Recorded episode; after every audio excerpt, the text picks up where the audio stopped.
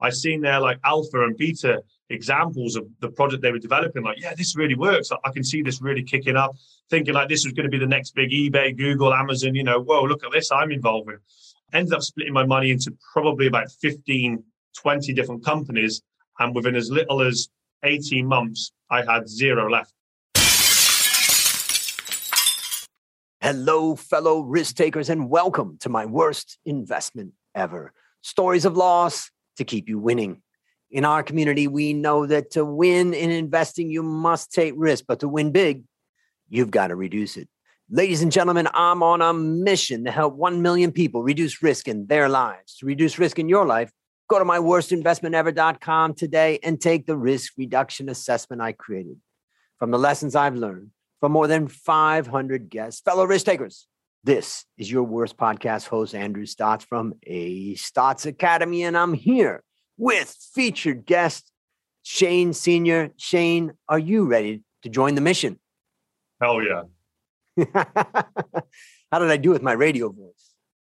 Perfect. Nailed it. let, I want to introduce you to the audience and then they'll know why I'm asking you. But Shane is a British actor who started his career as a motivational public speaker who by chance happened to fall in love with the art of character building. He has experience on set of a vast range of production, and he specializes in action acting, who is stage combat trained and an ex serviceman with martial arts experience. Shane is also an author and motivational speaker who changed his career into acting after losing a large sum of money in guess what it was, ladies and gentlemen, the cryptocurrency market. But then life changed for the better. Shane, take a minute and tell us about the value that you bring to this beautiful world.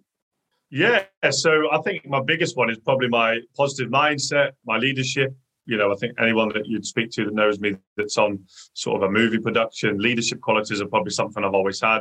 And that goes back to even probably my training in the military at a young age. And then through a lot of these life experiences that I've gone through and what I've gained, I think I've become more more of a leadership style of figure the older I've become. So, you know, as an example, like now I'm currently kind of co-producing as an executive producer for a new feature film that we've just pitched to Netflix.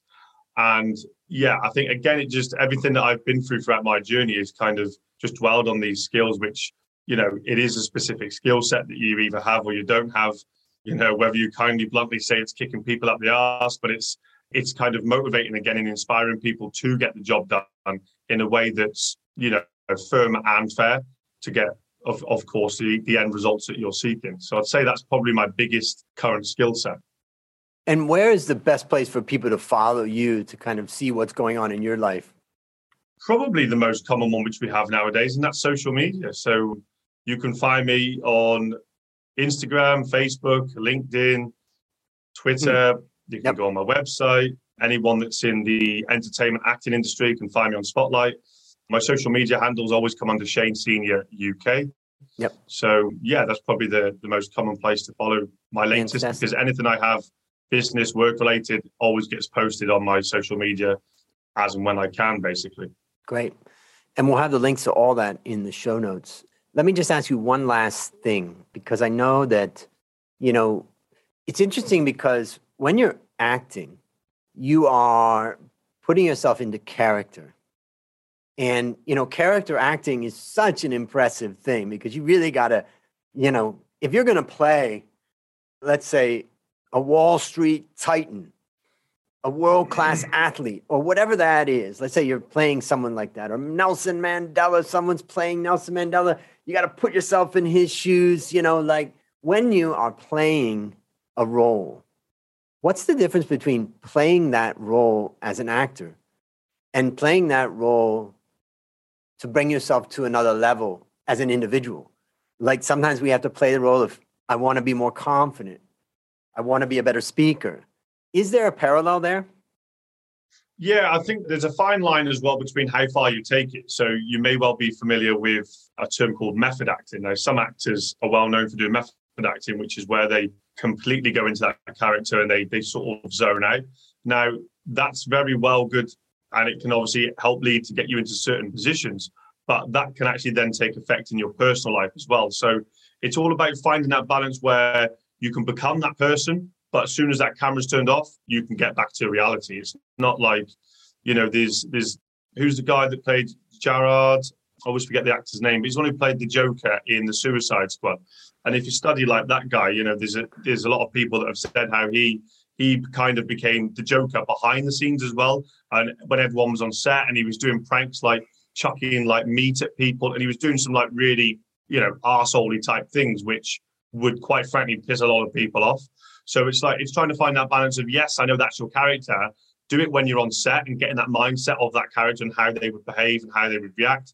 But as soon as that camera stopped, you need to learn to switch off. So I think the fundamental of any character building is, of course, research. If it's a if it's a real person, like you've just said, Nelson Mandela or anyone that's particular that's existed, you know, you've got the the power of the internet, which will tell you how they were. You might even get video footage, archive footage of how they looked, how they sounded, how they behaved, things that they did.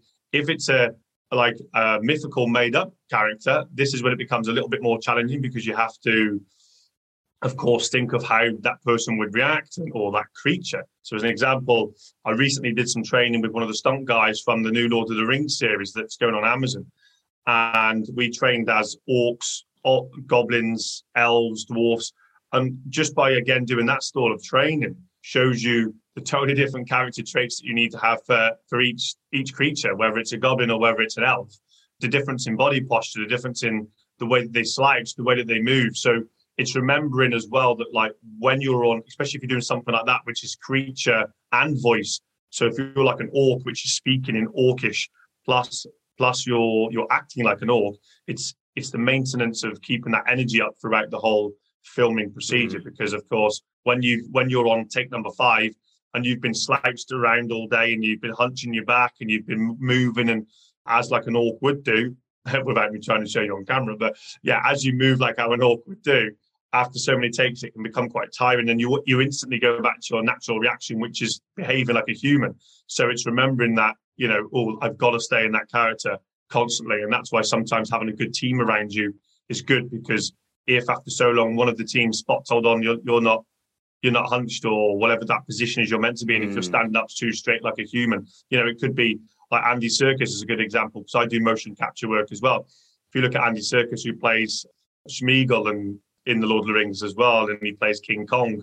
He's well popular, obviously, for, for a lot of the creature type work. If you look at when you're doing a role like that for a long period of time, you know, it, it can ultimately take an hour on you. It can be quite physically demanding.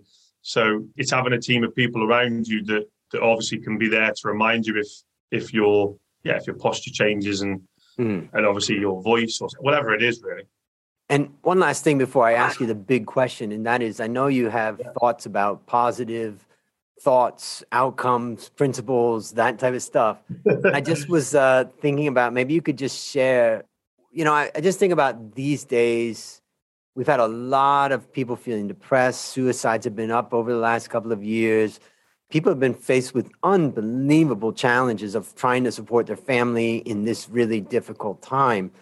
And, you know, it's easy to be positive when things are going well, but man, can you just give us a little bit of a snapshot of how you think what we can do to make sure that we do remain positive during tough times? So that's a tricky one because it's not there's not one answer to say do this or do that.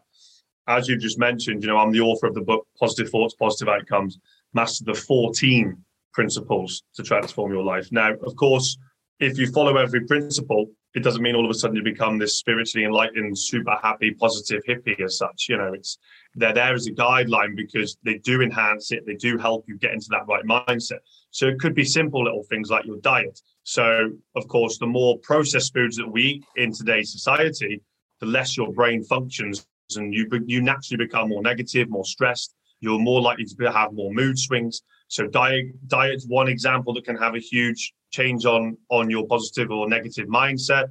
Again, simple things like meditation. If you can meditate in the morning or the evening before you go to bed, again, that can have a huge positive effect on the way that you think. Again, there's certain habits and traits that we follow. Like again, a lot of people go on their mobile phones first thing in the morning. So it's trying to again stay away from that social media bubble because we live in a society now where everybody is always looking at what everybody else is doing. Like, oh, look at them on holiday, or oh, like especially in the acting world, it's quite easy to go on social media and look at an, a fellow actor and go, oh, he's been cast in that TV series, or he's been cast in that film. Why haven't I been put on that? And it can beat you up if you let it beat you up because you know you know you're perfect for a role, but you you perhaps was not given that opportunity.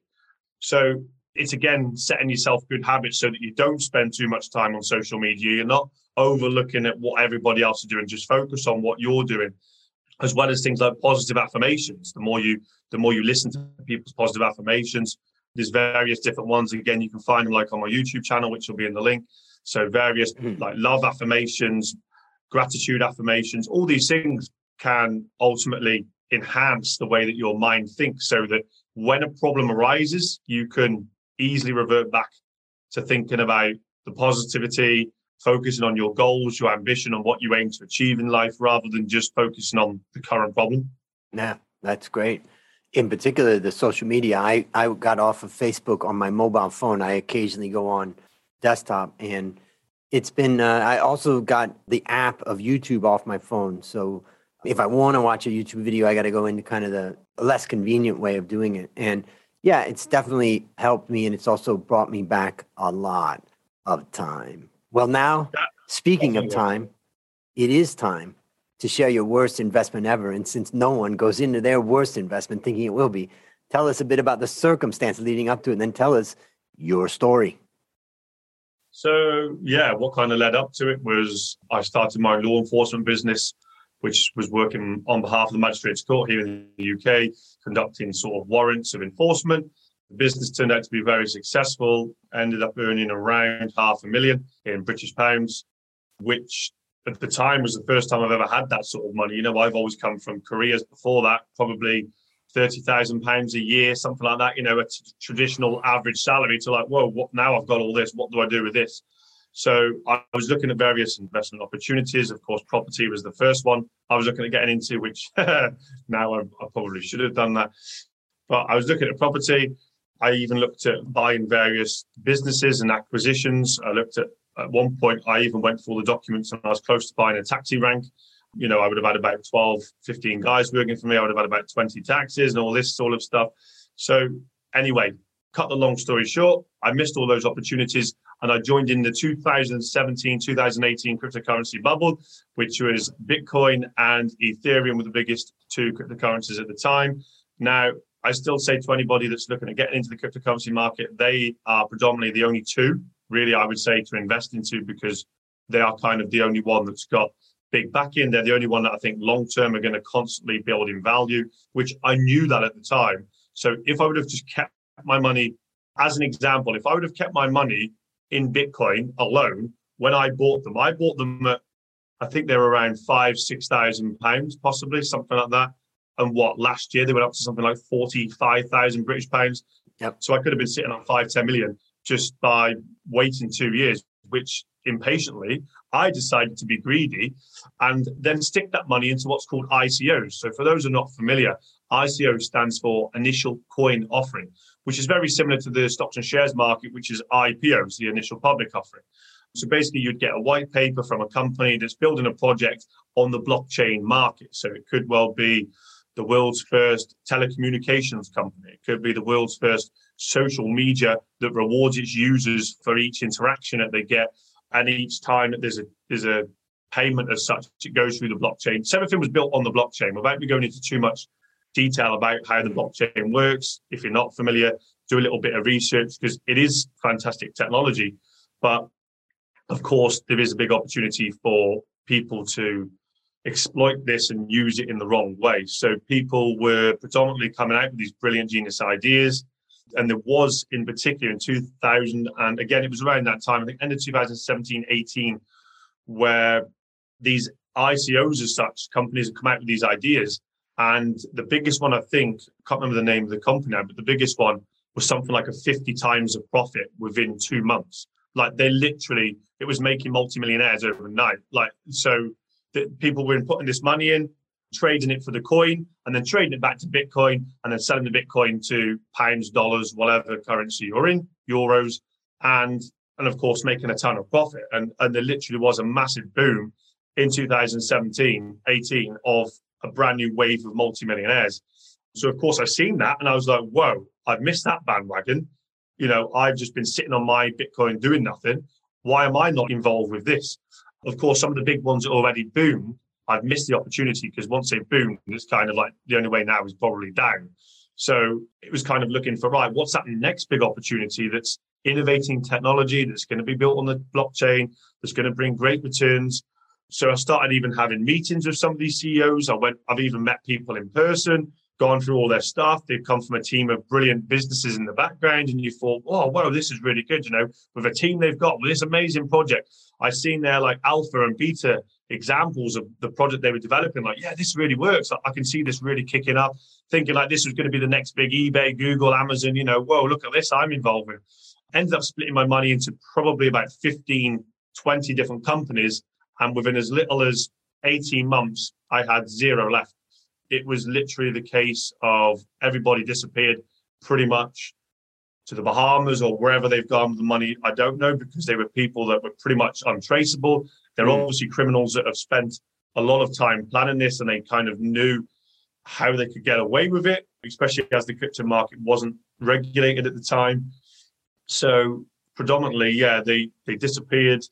At some point, I think once the the, the ICO as such went public, I still could have on a few of them made two or three, maybe four times my money back. But I was still eager, thinking, nah, no, this is gonna this is gonna hit the bull market and this is gonna skyrocket and I'm gonna get 20 times returns, never mind three or four.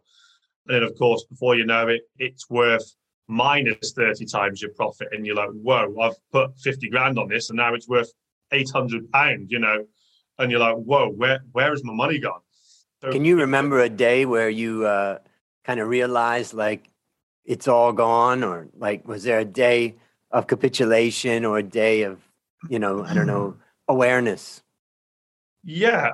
You know, I think one of the biggest ones, which I'm happy to name and shame people because in my opinion, they're, they're scam artists. They're they're they're bullshitters in a polite way because you can't advertise something and promote something and not deliver. And that was a company called Howdoo. I believe they've now even gone and changed their name. Whether they still exist, I don't know because I don't really pay interest into the market nowadays.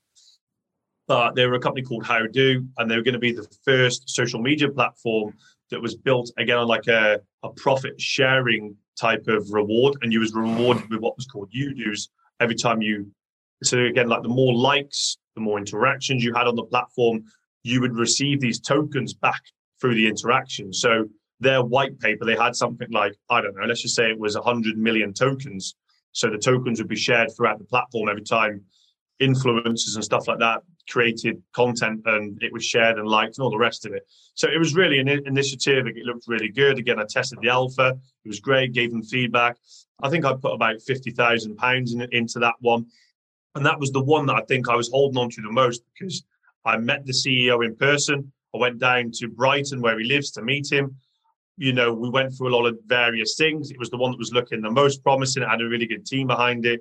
And of course, just did not deliver. So I think once I realized after the initial year that my money that I had originally lost had pretty much gone, I kind of was hoping that this was still going to be that like saving grace as such, that it was really going to still do well. And just like everything else, it plummeted down. One of the like co-founders left the company. So at that point, it was a bit of a red flag, like there's something going on here. What do we not know about? What have they not shared with the shareholders as such? And it just kind of really disappeared under the radar and then went very quiet. And yeah, so I think that was one of the the moments where I realized I've literally got nothing left now it's pretty much all gone down to nothing. A couple I may have sold for like 5,000, 10,000 at the time just to get rid. But, you know, then because I'd left my business, I'd sold my business, got out of the business I was doing because I thought, you know, like this is brilliant. I've got all this money. I'm going to be multimillionaire by the by the end of next year. I thought this is this is the jackpot.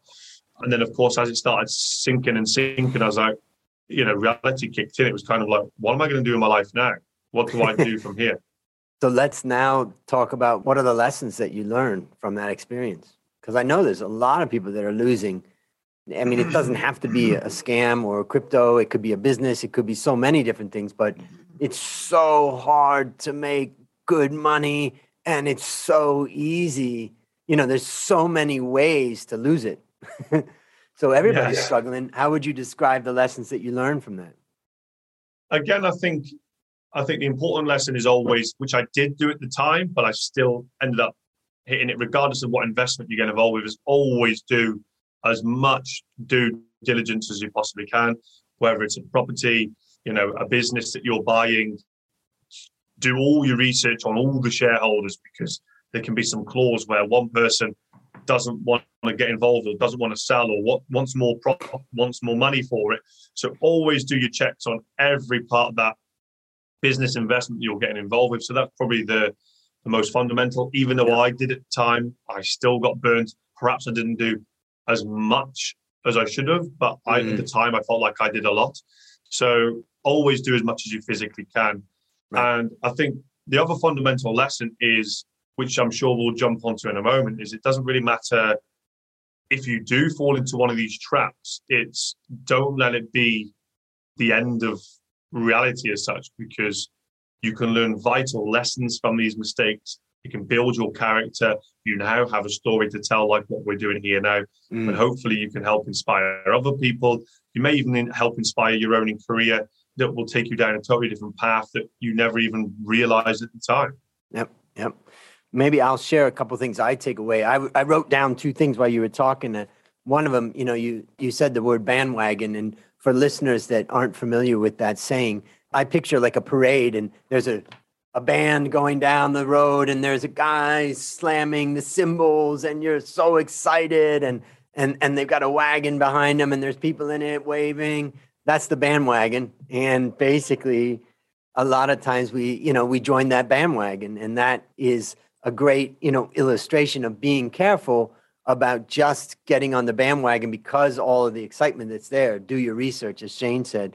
And then also there's another one that i thought of is the train has left the station that's another great one to say you know sometimes we chase after something but you know oftentimes you know most people are going to learn about something you know late in the process and as a result, you know, they're going to read it in the newspaper. By that time, everybody knows about it. So you have to be careful when you rush into something that you're not, you know, standing there and the feeling like, I guess when you feel like the train has left the station, maybe that's a time to not go chase the train, but just say, okay, let's wait for the next one. And so those are two things that I think of. The other thing I was thinking about is that with an IPO, at least with an IPO in the public markets, there's an existing business operating. So you can say that they've already validated the business model. They could still, you know, try to, you know, lie and cheat and steal to get listed on the stock Yeah. market. But, you know, with these ICOs, it's such a different thing. It's all about raising capital before the business idea has really been put into action. And so even if they weren't scammers, they still have a lot of work to be done to make sure that they can really and even if you could operationalize it how do you know you're not going to get hit by a competitor that comes in and knocks you out how do you know that the owners aren't going to have a fight and all of a sudden disintegrate there's so many risks and icos just bring you right to the cutting edge of risk and so i think those are the things that i take away anything you would add to that Yeah, no, you're absolutely right.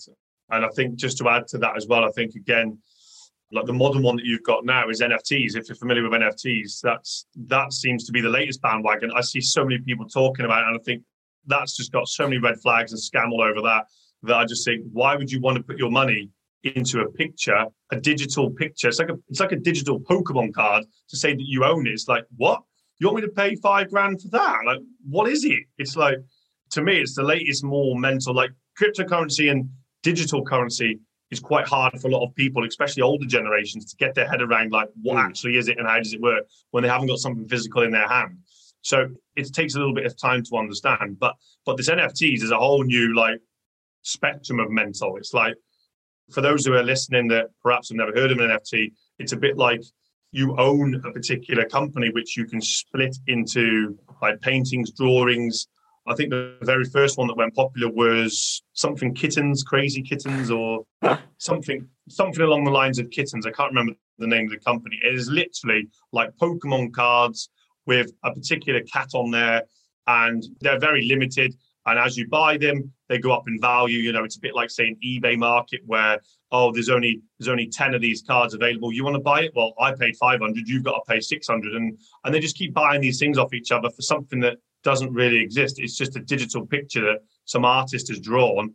And people are like putting their businesses into this NFT side of things now, trying to divide their business to raise extra capital by saying that, look, you own a digital part of our business, but technically you don't own the shares still. You don't own the shares. You have no control over that business. you just own this pretend like picture. So to me, that's the latest like mental scam that's that's going to come out in the years to come where people are going to just get burnt crazy on that. I hear I get so many friends reaching out to me about this. And I'm like, mate, stay away from that. That's got that's got red flags all over it.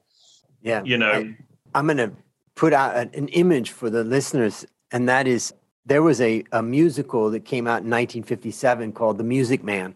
And The Music Man, the, the signature song of that musical was a song called 76 Trombones. And I'm just picturing 76 trombones in the big parade and smashing the cymbals and all that and all the excitement. And every time that you see excitement in something, think of that 76 trombones and that big excitement. And ultimately, that's a warning sign. And I think that's really a lesson that we learn from you is that, you know, all that excitement is a warning sign. So let me ask you, you know, based upon what you learned from this story and what you continue to learn, what one action would you recommend our listeners take to avoid suffering the same fate? You know, they, they get attracted to this stuff. Right now, listeners are attracted to it just as much as you you were. And, you know, they got friends that are saying that they're making millions of dollars or whatever. What one action would you recommend? That's a tricky one. Again, probably goes back to what we said before, and that was due diligence, because due diligence is always going to be primarily what's going to save you, mm. whether it's the, the which is just planning and preparation, and that that's a saying that comes from the Royal Marines here in the UK. And that's planning and preparation prevents a piss poor performance, and ultimately those six P's are what's going to save you in any sort of investment, because ultimately it doesn't matter whether it's if it's gold and silver. It doesn't matter what the commodity is, whether it's property. Obviously, you've had people come on here that have been burnt in the in the property market, and you know, even though things like property are probably more the better safe haven than most, it's probably the safer one out of all of investments. You still can get burnt if you're dealing Definitely. with the wrong people, the wrong companies, because you know, there's still scammers out there. So you've got to be very careful of what you get into. Mm. So yeah, do due diligence and just stick with what you know works, not what possibly will work. I know I'm probably adding multiple here now, but then again, the other one is to have patience. That's probably the other investment that I didn't learn from. So if I would have had that, that yeah, to be fair, that's probably the best number one to go with with patience. Because mm. if I would have left my money in Bitcoin and Ethereum, we'd be having a very different conversation right now. So great, great. By advice. being impatient and being greedy and expecting more, trying to get more quicker, I ended up losing it all. Yeah. And I think one piece of advice I would give based upon all of my experience and listening to people's stories is, you know, go small. If you really get excited and you really feel like I got to get into this thing, cut that position size down to $500. And therefore, you can get some of the sensation of feeling like you're in it without this, you know, need to bring all of your money in. And then you, you learn more and you build up over time. So what's a what's a resource that you'd recommend for our listeners from anything of yours as well as anything else? What would you recommend? You could check out my book. It's helped, it has helped people. That's not just me trying to yep. sell it. It's it's generally, like I said, some of the valuable lessons that I've learned. People I know that I've worked with recently in the acting industry who have read it have said that it's helped them considerably. It's available on Amazon, Waterstones, Barnes and Noble, wherever you're all based in the UK. Amazon is probably the easiest because that's where most people go these days. Yep. So yeah, it's called Positive Thoughts, Positive Outcomes, Master the 14 Principles to Transform Your Life. And like I said, it's just yep. a case of follow as many of the principles as you possibly can. You know, do them as frequently as you can. You don't have to make it you know, like a religious ceremony where you're doing it constantly. The more you can do it, the better. If you can yep. do it every day, great. If you only do it a few times a week, that's still going to help you than not doing it at all. So great. that comes back to, like we said before, meditation, gratitude, affirmations, all of these nice things, eating the correct foods. So everything that you can do to help yourself exercise. Again, you know, it's it's going to help if a situation like this occurs, or even if you don't lose money in life. I think even if you get sacked from a job, or you go through a divorce, or you go through a loss and you're grieving, whatever the situation may be, will help you deal with that situation far better than if you're not in that right place of mind. Fantastic. We'll have links to that in the show notes. I'm just looking at it right now on Amazon. And last question What is your number one goal for the next 12 months? Number one is probably to get the funding for a film we've just pitched to Netflix last week. So I am the founder, writer, co writer, shall I say, and our executive producer on a new feature film that we've just spent the last so many months coming together, putting stories, putting ideas together. We've all scripted it together, and there was a new pitch that went out for Netflix last week mm. to raise to raise a one and a half million pound grant, which is what about two and a half million dollars for a feature film. So we put that in.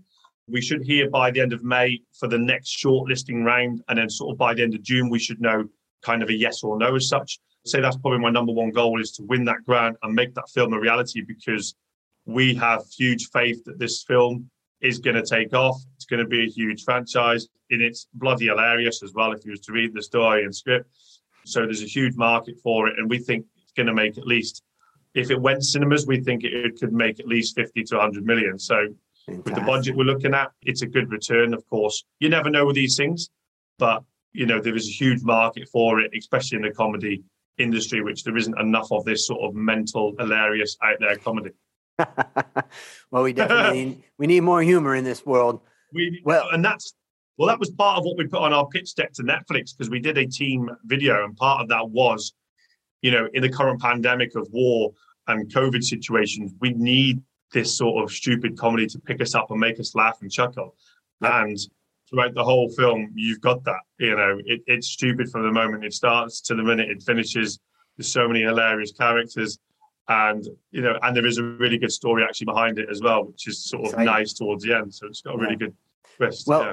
listeners, there you have it. Another story of loss to keep you winning. If you haven't taken the risk reduction assessment, I challenge you to go to my worstinvestmentever.com right now and start building wealth the easy way by reducing risk.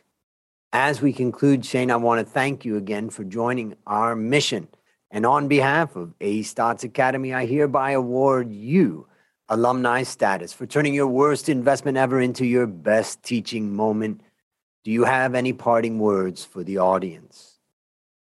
I would just like to say, which I've covered briefly, and that is, of course, as we said before, it does not matter what you go through. If anyone's gone through a similar situation, or may possibly in the future, I hope it doesn't. But if you do go through a similar situation, it's that out of every outcome, there is a positive to it. So, as I said, I would not be in this position as an actor right now if I didn't go through this loss because I went through that loss and I was looking, what am I going to do with my life? I got into motivational public speaking, started learning the confidence to stand up on stage and talk and tell my story to an audience. Once I started telling this story to a public audience, I wrote my book around the same time. And also at the same time, I then started looking at acting and thought, you know what? All these skills I'm actually using as a public speaker, the character building, the improvisation, memorizing scripts and thinking, what am I going to say?